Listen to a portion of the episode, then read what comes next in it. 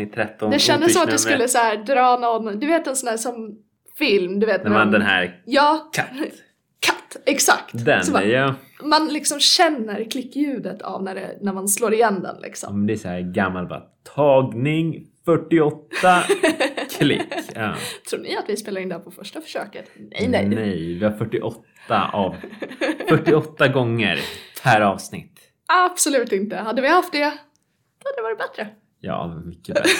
Det är så här vissa grejer, man, man orkar inte, eller man borde ju öva mer med vissa grejer. Ja, Men det är så här ren lathet. absolut. Sen tror jag att det kanske inte är lathet att inte göra 48 gånger, men ändå så att... Det ja, kanske också är lite så här tecken på hälsa. ja. Och ja, jag vet inte. Hade man gjort det då hade det inte blivit någon podd. ja. Okej, men vad ska vi prata om idag då? Idag pratar vi om retorik. Och det kan man ju tänka att det gör vi varje vecka. Ja. Men eh, idag, så här, idag är ju faktiskt en lite speciell dag. Fredag den 13? Är Nej, det är 14. Inte, men nära. Vi Close får enough. klippa bort det, för det är inte ens rätt datum när vi släpper det. Nej, men det är skitsamma. Alla Ja. vet att man spelar in en dag i förväg. Men så här, att det är ju faktiskt sista dagen på våran näst sista kurs. Och eh, ja, vi hade en presentation idag. Det gick bra. Ja. Men ännu viktigare, nästa vecka på måndag, då börjar retorik C. Våran sista termin. Ja, det är ju sjukt. Det är stort. Ja, och C-uppsats. Och, Ja. ja. men det där är ju sjukt. Det är stort. Exakt. Och det är våran sista, ja, på den här utbildningen, Ja. liksom riktiga retoриkkurs. Ja men först läser man ju A och B, retorik. Ja. Sen har vi haft en massa programspecifika kurser.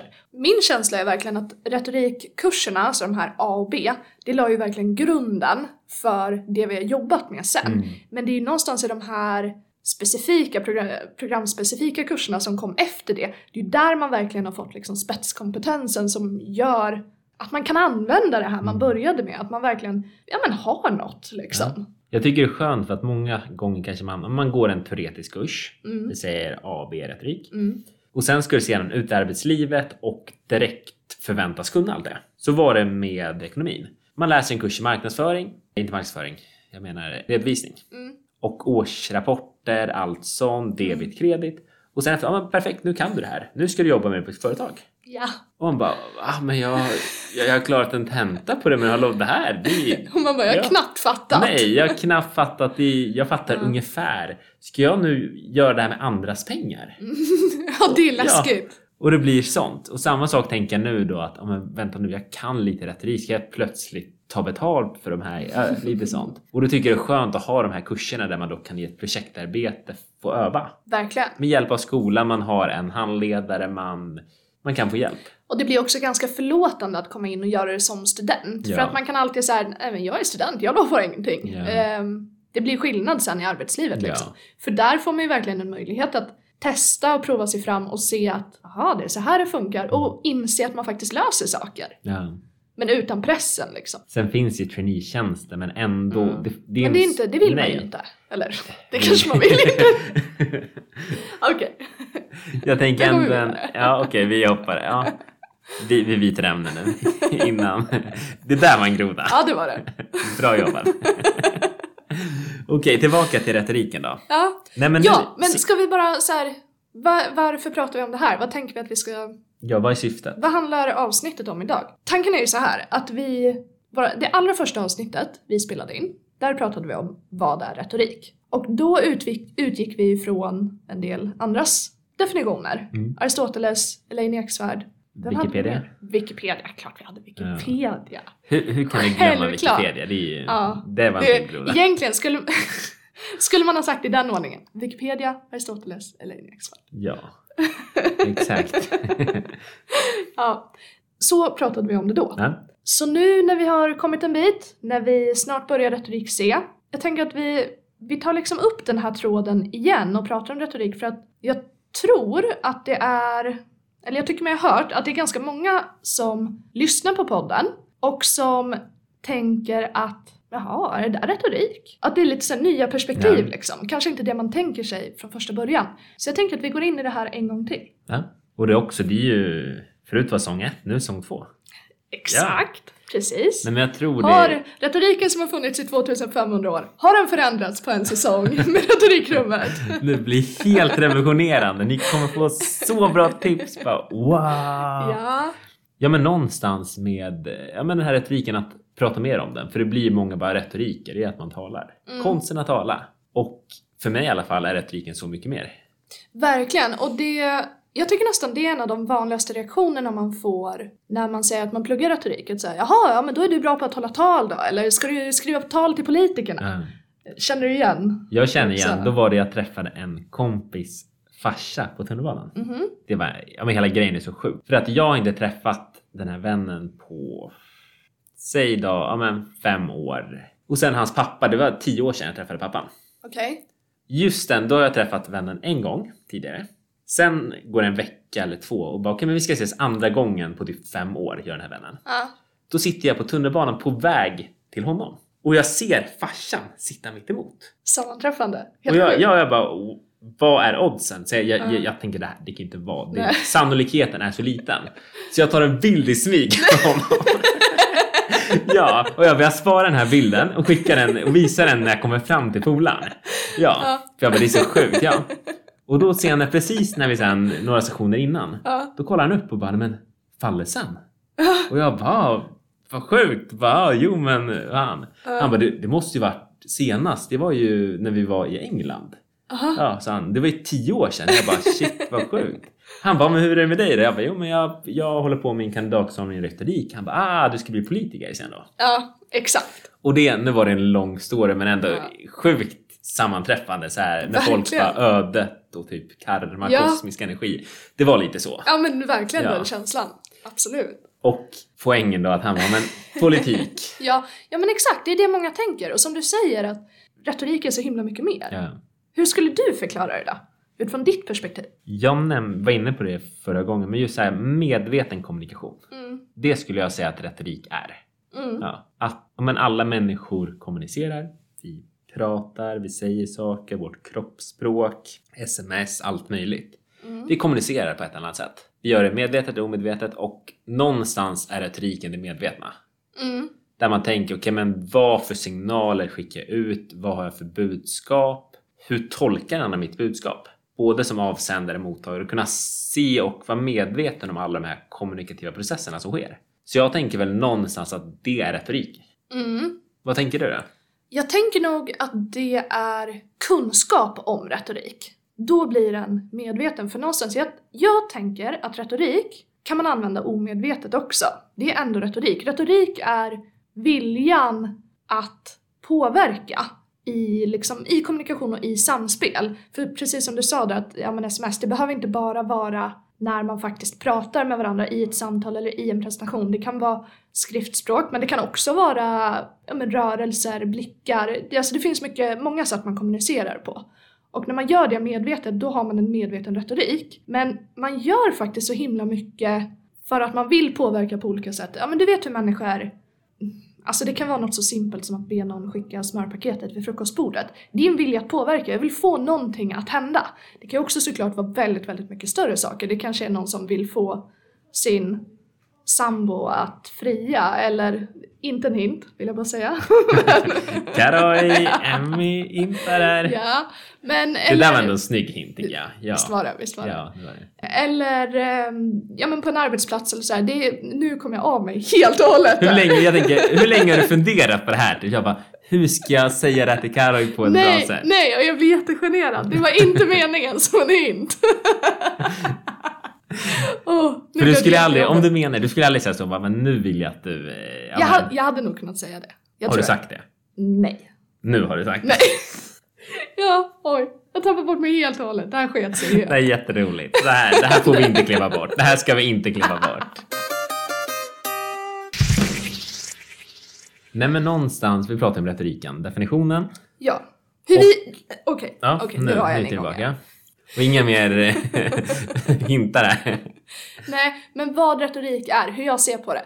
Som att det är så mycket mer än att bara prata. Att det på något sätt är viljan att påverka och vi gör det genom så himla mycket olika sätt och genom att bli medveten om retorik så kan man plötsligt börja förstå och styra och påverka i det här, göra det medvetet. Och det är Mm. där man kommer till exakt det här som du pratade om med medveten retorik. Ja.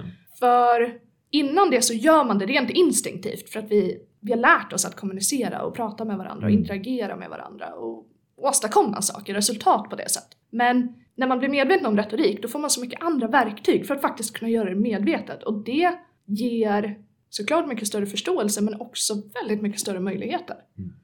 Tänk också väldigt mycket mer makt. Absolut. Jag tänker, jag har sett nya Spiderman. Ja. och då är det också, du säger faster mig. Och inte Uncle Ben som flera tänker nu.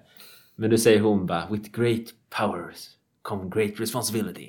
Hon har nog inte en sån röst utan hon lät lite annorlunda. Men ändå, och där tror jag också just med att ja, men det finns ju en etisk aspekt med Mm. retorik. Verkligen, det har ju faktiskt varit en ganska stor del av utbildningen. Mm. Just det här etiska och moraliska. Lär man ut, för det är ändå, vi går Ja. ehm, retorik med inriktning, rådgivning och utbildning. Ja. Vi lär oss bokstavligen att lära ut, lära andra att prata bättre. Och lär man andra att påverka, att förmedla, alltså det ger ju dem makt Mm. också. Jag tänker Wolf of Wall Street. Den har Mm. du väl sett? Nej, Du har inte sett Wolf of Wall Street? jag tror inte det. Okej, men det är Okej, en... vi får ett allvarligt Ja. samtal om det här Okej, efteråt ja. känner jag. Jag anar att det kommer. Men... Okej, men han blev känd och då var det så att han ja, men, jobbade på börsen. Mhm. Sen stängdes företaget ner. Nu kanske jag säger fel, men så har jag tolkat det. Mm. Sen blev det att han, går, ja, men han började starta och trada med aktier. Okej. Eller fonder eller ja, men nå- någon typ av värdepapper och sånt. Och då ringer personer och säger ja, men du måste investera i det här jättebra framtidsvisionära företaget. Det är helt magiskt. Och sen ett litet skjul där de har metallskrot i typ. Mhm. Han bara det är helt revolutionerande. Det är ny teknologi, nanoteknologi. Det låter skitbra säger de. Jag vill investera 5000 dollar. Och sen fortsätter de att han börjar få folk att investera. Och då blir det så att när de investerar då får han 50%. Och sen han bara, ah, då han tjänar massor med pengar. Då kommer han en kille eh, i den här stan och bor, bara, men hallå, du har värsta bilen. Vad jobbar du med? Jo, men jag säljer och köper aktier. Okej, jag, jag vill börja jobba för dig sen. Jag säger upp mig. Sen ringer sin chef, säger upp sig och bara jag ska jobba för dig. Sen börjar de bygga upp ett företag och de, ja, men de säljer, köper aktier, blir fondförvaltare, ekonomirådgivare, allt sånt där. Och sen ringer de och blåser folk.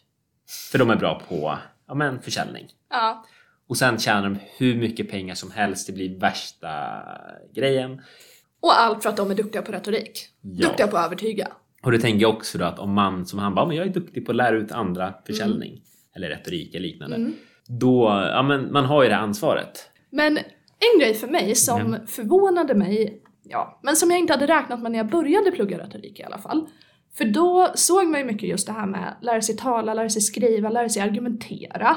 Alltså de här ganska konkreta modellerna och teorierna som ju är en stor del av retoriken och framförallt av A och B-kursen. Men sen när vi kom liksom djupare in i retorik så dök det upp så himla mycket mer djupare om dels förståelse för människor och grupper av människor och hur människor samspelar. Och väldigt, väldigt mycket såklart om pedagogiskt och didaktiskt och hur man lär sig för att det är ju så himla mycket av det som sitter i kommunikationen. Det är så stor del av hur människor lär sig och utvecklas och tänker. Och det är också så att man ser väldigt mycket av det här i kommunikationen. Är du med på vad jag menar? Ja. Nej men just att det är. Hade du räknat med det när du började Nej. plugga retorik? Jag tänkte någonstans. Jag tänkte mer med retorik, men det är kommunikationsämne. Mm. Ja. Och det var det att jag läste en kurs, den hette kommunikation. Ja, kommunikation hette den. Mm. Sju och en halv poäng. Och då var det med retoriklärare och då jag bara oj, det här är superintressant. Vad fick ni lära er då? Vad var liksom, om man kokar ner tre års retorikutbildning på en sju och en halv poängs kurs, vad var det viktigaste de liksom valde att ta upp? Kort, vad var det de? Ja, men vi skulle ju för, hålla mycket tal var det, Mm. minns jag. Förbereda tal, det var ganska intensivt. Förbereda, ja, men typ varje vecka var det ett tal, olika Mm. genrer på talen. Man skulle tänka så här, vem är publiken? Och sen var det massor med retoriska termer också. Mm. Sjukt mycket olika. Ja men det blir ju också att varje term som vi har typ, nu har vi ett avsnitt typ tidigare om etos. Mm. Det är en term och den innehåller så sjukt mycket. Verkligen. Och då blir det så att de vill proppa upp så de bara nu ska ni lära er 50 stycken termer. Mm. Och alla de grejerna finns i folk som forskar om. Ja, Ja. på bara en liten, Ja, liten en isolerad liten. del av. Ja, av de 50. Bara etos, Ja. patos, och lägger flera år på det eh, liksom. kairos, ja, men, Ja, ja. Enoja, det finns hur många som helst. Mm. Och det finns så mycket forskning om varje och då bara slänger de på. Mm. Ja. Så det var ju verkligen så mycket bara wow, allt det här. Ja, jag förstår. Och det är också en svår grej med retoriken. Det finns så många verktyg. Ja. Och konsten då att kunna avgränsa. När Verkligen. använder jag vad, vilket verktyg? Det är sån här multitool typ. Mm. Som har jättemånga olika i ett. Mm. Och veta då när ska jag använda vilket. Och då måste man bli bra att snabbt kunna växla mellan de verktygen. Okej, men vad har retoriken gjort för dig då? Den är nästan svår att svara på för att det är... nu börjar man nästan låta lite religiös här. Att det är så stort på något sätt. Halleluja! Halleluja moment. Nej men alltså verkligen. Jag gillar din så här. eh, Vad är det för dialekt? Jag är så dålig på dialekter. Det var någon dialekt du hade där. Ja, det Mm. var väl ett otroligt dåligt försök att härma någon typ av så här South... Ja, lite American ja, exakt. Cowboy. Ja, exakt. Vi försökte vara dialekter. de- de är väldigt, väldigt, Ja. väldigt mycket. Vad var det jag pratade om? Vad har retoriken gjort för dig? Och Just du det. sa väldigt mycket, det är så stort. Ja, du väldigt berättade mycket, du blir lite exakt. religiös. Ja. Exakt. jag blir lite religiös, precis. Retoriken har verkligen, ja men det har förändrat mycket faktiskt. Alltså såklart har det hjälpt mig att bli mycket mer medveten om min egen kommunikation och om andras kommunikation i min närhet. Det har gett mig väldigt mycket större förståelse, acceptans för mycket, men också att kunna faktiskt gå lite djupare och förstå mycket mera än vad jag hade förmågan att göra tidigare. Och det i sig har ju gett mig förmågan till ja, men mycket bättre relationer överlag. Alltså både privat och i yrkeslivet skulle jag säga. Och sen är det ju dessutom någonting som, alltså hela perspektivet av retoriken är ju något, något som jag har med mig i bakhuvudet jämt, alltid. Och som liksom är en ganska stark del av mig och vem jag är. Vad skulle du säga att retoriken har gjort för dig? Nej, men jag tänker lite liknande, att det är så svårt att typ tänka så här, vem var jag innan utbildningen? Verkligen! Ja, och det blir lite filosofiskt. Absolut. Men jag tror också då att vi pratar om, eh, ja men i utbildningen pratar om transformativt lärande. Mm. Att vissa saker, typ ja, men när man går på en högskola och universitet, att du är inte samma person. Mm. För du har fått så mycket kunskap och nya perspektiv och du har verkligen ja, men fått en ny syn på livet och världen och allt egentligen. Mm. Och du sa också någonstans att det är verkligen att jag innan jag började plugga då, jag hade någon bild av att så här, att studera på en högskola eller universitet, det är inte personlig utveckling, tänkte jag Mm. på något sätt. Jag tänkte nej men det är nej, medan typ utbildningar, vissa jobb, där kan du ha personlig utveckling. På något sätt, det fanns inte, det var jättemärkligt. Mm. Sen var det väl insåg mer bara vänta, du utvecklas ju personligen, du får nya idéer, perspektiv, du träffar människor som du aldrig annars har träffat. Mm. Och det enda som typ binder samman er, det är ert intresse för det här ämnet Mm. i många fall. Och jag tror där någonstans att jag har väl då också men blivit mer medveten om min kommunikation. Jag har förhoppningsvis blivit en bättre kommunikatör, hoppas jag. det, det får man ändå hoppas efter Ja, två och ett halvt år Ja. av högskolestudier. i det. Sen tror jag väl också den här ja, typ ödmjukheten att skulle kunna säga men jag är retorik. Ödmjuk! Förlåt. Vad elakt. nu, nu börjar jag bli dryg här. Jag så här, öppnar upp mig ödmjuk Ja. för en gångs Ja. skull. Och så kommer jag här och sabbar det. Ja, Ja, jag tror förlåt. någonstans där med typ att många inom retorik vill skämta så här, det beror på. I och med Mm. att när man kommunicerar beror det på situationen. Mm. Varje situation är unik, vem är publiken, allt sånt. Därför blir det många så här, men vad är rätt svar? Det beror på. Det Verkligen. beror på. Och det kan vara ganska frustrerande. Och då, det jag tror någonstans där, så här, har jag blivit en bättre kommunikatör? Jag kunde vara dryg, självklart, det har blivit, punkt. Men jag bara, ja, det beror på, förhoppningsvis, det är lite mer ödmjukt. Mm. Jag tror också där den typen av typ ödmjukhet, att jag någonstans insåg om jag var dryg idag, då kan jag ha varit ännu drygare tidigare. Och det väl var nå- så? ja, men någonstans vissa saker som jag trodde, men jag har koll på det här. Mm. Jag är ändå 22 tidigare, men jag, jag har koll på livet, det funkar så här. Ja. Ja. Till skillnad från nu när du är nu- lastgammal ja, nu är jag att... asgammal, 26 och nu bara, jag har inte koll på ett skit. Fast det har jag, jag har koll på mer skit än tidigare. Men Ja. jag insåg att jag hade verkligen inte ett koll på ett skit tidigare. Men jag tror att det där var ganska bra sagt. Man har koll på mer skit än tidigare. Ja. Så mycket mer än så, det kan man nog kanske sällan säga. Och någonstans, det är väl det man strävar efter. Att ha koll på mer skit än tidigare. Det blir dagens citat. Jag tycker det. Där har vi avsnittstiteln. Jag har lärt mig mer skit än tidigare. Ja. Ja. Skriv ner det. I och med att vi lever i en kommunikativ värld. Mm. Vill du uppnå någonting? Det, jätte, det går ju nästan inte om du inte kommunicerar. Mm. För okej men du vill uppnå någonting, vi säger att du ska bygga ett hus. Om du inte kan kommunicera, Mm. då måste du själv kunna ja, men, skapa all trä, metall, slipa allting, fixa alla de här delarna med vatten, dra ledningar för el, allt sånt. Medan om du istället kan kommunicera, då, då öppnar det upp så mycket möjligheter. Verkligen, det brukar jag säga ganska ofta att det spelar egentligen ingen roll hur bra idé man har. Det är, det är så många människor som har fantastiska idéer och som är så otroligt duktiga och kompetenta på det de gör. Och ja, men till exempel starta företag eller genomföra idéer eller så för att de är bra på det de gör. Men när man gör en sån sak så ska man berätta om det för någon annan. För att i slutändan är det ofta där det landar. Man kanske ska sälja en produkt eller en idé eller på något sätt. Man måste nästan alltid förmedla något. Och det är svårt. Det är skitsvårt. Och det blir egentligen lite på samma sätt som, ja, som, som företagare när man tar hjälp av en redovisningskonsult för att jag kan inte ekonomi. Alltså det är självklart för att jag kan inte det och det är någonting jag måste göra i mitt företag. Mm. Egentligen så är det att ta hjälp av en retorikkonsult lite samma sak. Jag måste kommunicera därför att mitt företag bygger på att jag kan förmedla min idé. Men det är kanske inte det jag är bra på. Mm. Jag är ju expert på det jag startat mitt företag i. Jag kan bygga den här maskinen. Men sen, jag kan, inte- ja, det är det jag kan. Ja. Det är bra om någon annan som berättar, okej, fördelarna med maskinen. Kundnyttan du får av den här maskinen är X, Mm. Y, Z. Till exempel marknadsföra eller kundkontakt Ja. eller...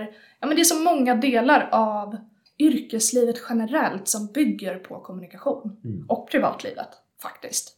Och det är där på något sätt som retoriken verkligen har sin styrka. Att jag måste inte kunna bygga samma idé själv för att kunna hjälpa och coacha i hur man kan kommunicera om det.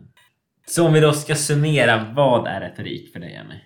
Retorik för mig är nog, ja som du var inne på med medveten kommunikation, det är också ett tankesätt. Och för mig personligen så är det ett sätt att, eller ett perspektiv att leva utifrån. Nu börjar det Eh, låta som så att yoga, det är inte, det är ja, inte träning. exakt. Det är en livsstil. livsstil. Nej men så, lite så är det ju. Men nu är vi tillbaka på den religiösa banan. Så, Eh. lite religiös är det. ja, lite religiös är jag. Så här, vad, vad tror du? Ja. Är du katolik? Nej, nej, nej, nej. Retorik. Ja, exakt. Precis.